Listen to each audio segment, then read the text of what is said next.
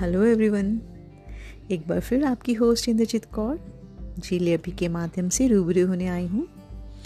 Please झीले अभी को लाइक कीजिए सब्सक्राइब कीजिए कमेंट कीजिए, मुझे बताइए आपको झीले अभी पॉडकास्ट कैसा लग रहा है। और तीन हज़ार से ज़्यादा लिसनर्स होने के लिए बहुत बहुत बहुत बहुत धन्यवाद। ज़िंदगी। ज़िंदगी बहुत जल्द हाथों से फिसल जाती है, हमें पता भी नहीं चलता, आप सोच भी नहीं सकते इतनी जल्दी वो चली जाती है। तो ज़िंदगी चली जा रही है, पर इतना याद रखिए, कुछ भी बेवजह नहीं है।